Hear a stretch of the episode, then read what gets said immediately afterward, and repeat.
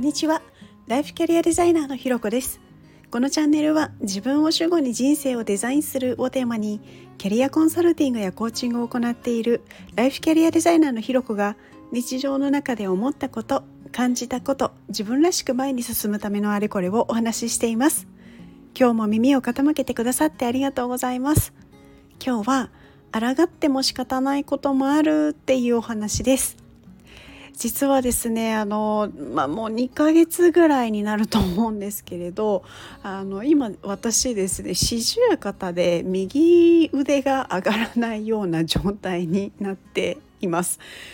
もうあの全く上がらないというか上げようとするとある一定の角度になるとう痛いってなってちょっと上がるみたいなその痛みを我慢すると上がるんだけれどもなんかこう左ほどこうスススみたいなこう動作ができないっていうような状態なんですね。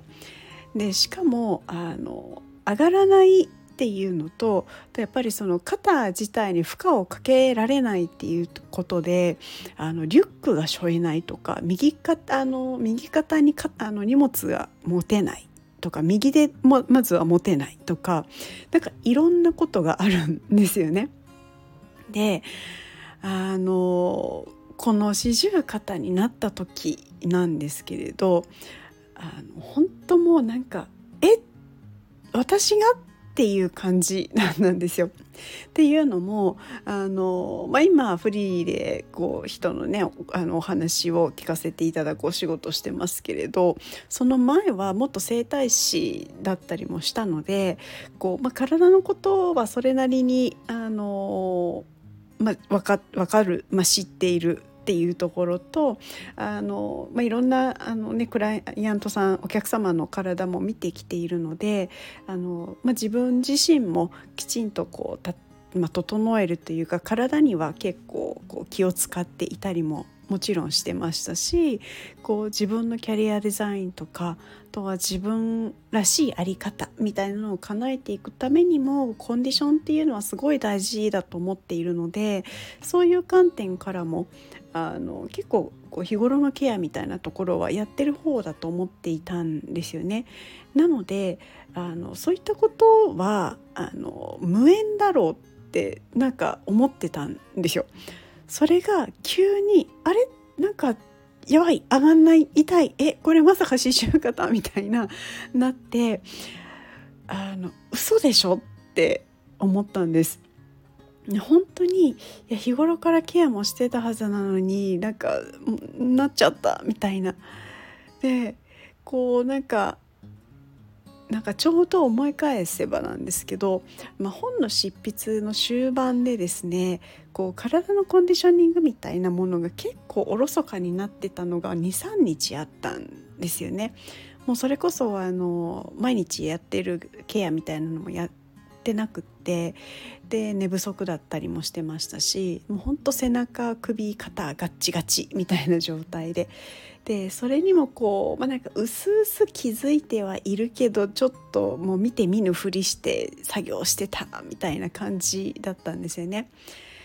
でなったのでこうあもうコンディショニングが大事とか言ってんのにこんなんなってうわなんか何やってんだ私恥ずかしいみたいなことをすごい思って。ただもう本当はもうどうしようどうしようだったんですけどまあもうねなってしまったものはしょうがないのでまあ抗っても仕方ないなと思って。でまあ考え要は考え方だなと思い、まあ、どんなに気をつけてても風邪ひく時はひくみたいな感じで、まあ、もうしょうがないと。でまあ、ケアをしながらいれば、まあ、いつかは良くなるだろうし、まあ、ずっとこのままっていうことはまずないだろうと思っていたので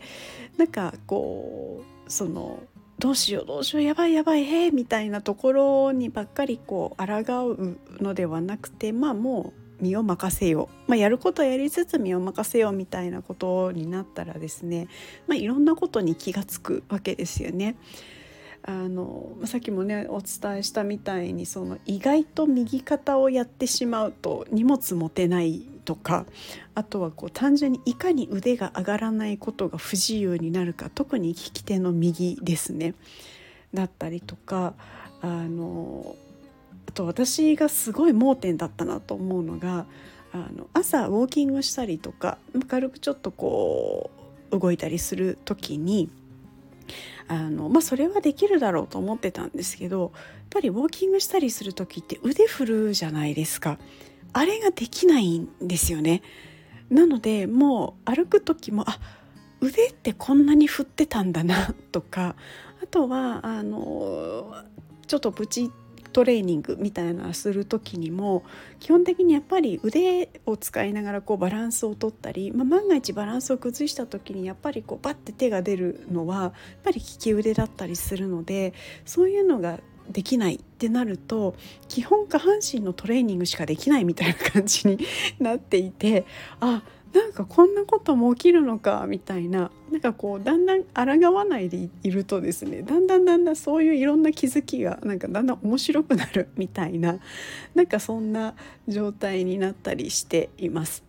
でおかげであの、まあ、当初よりはあのだいぶ良くもなってきていてですねあの、まあ、少しずつ良くはなっているもののまだまだちょっとこう気を緩めちゃうとあの良くない状態、まあ、あの風邪あの治りかけみたいな なんかそんな状態なのでまだ油断はできないんですけれど、まあ、なんかこう慌てず急がず抗わず、えー、徐々にケアをしていこうかななんていうことを今思ったりもしています。やっぱりこうね何かコントロールできないことに対してあの無理くりどうこうしようとするよりはあの、まあ、波に乗ってあの身を任せるっていうことは大事だなっていうことを学んだ経験かなというふうに捉えています。というところでですね今日は、えー、抗っても仕方がないこともあるなっていうところをお話しさせていただきました。ここまで聞いてくださってありがとうございます。いいね、コメント、レター、フォローいただけるととっても励みになります。よろしくお願いします。それではまた次回お会いしましょう。